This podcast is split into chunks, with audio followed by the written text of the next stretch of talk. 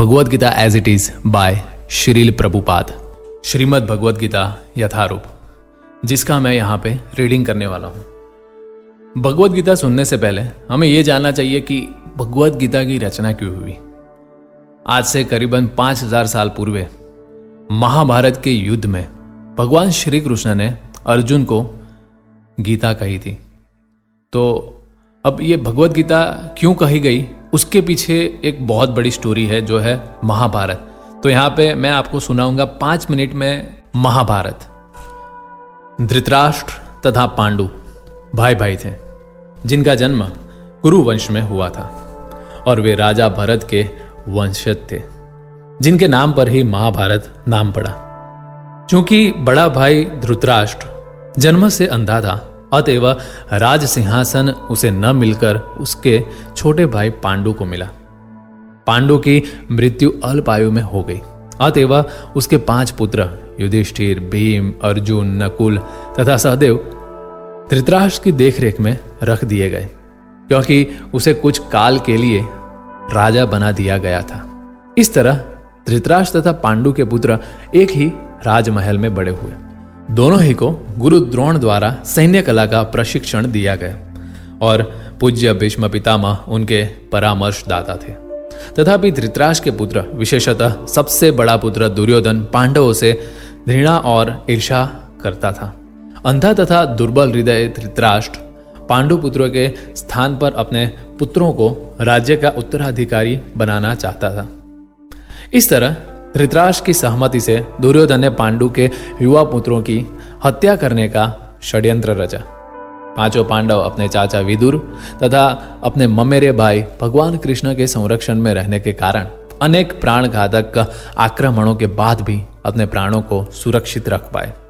भगवान कृष्ण कोई सामान्य व्यक्ति नहीं अभी तो साक्षात परम ईश्वर है, जिन्होंने इस धराधाम में अवतार लिया था और अब एक समकालीन राजकुमार की भूमिका निभा रहे थे। वे पांडु की पत्नी कुंती या प्रीथा पांडव की माता के भतीजे थे।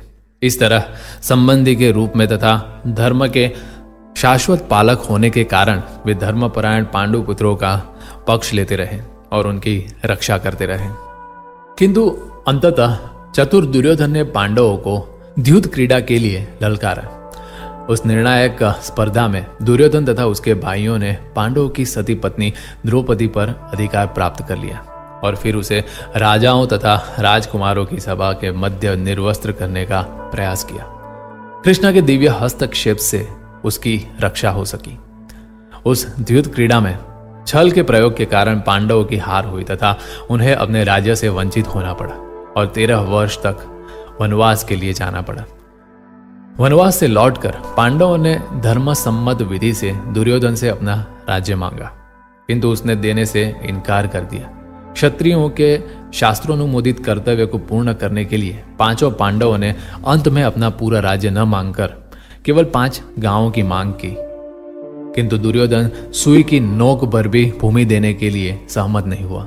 अभी तक तो पांडव सहनशील बने रहे, लेकिन अब उनके लिए युद्ध करना अवश्यम भावी हो गया।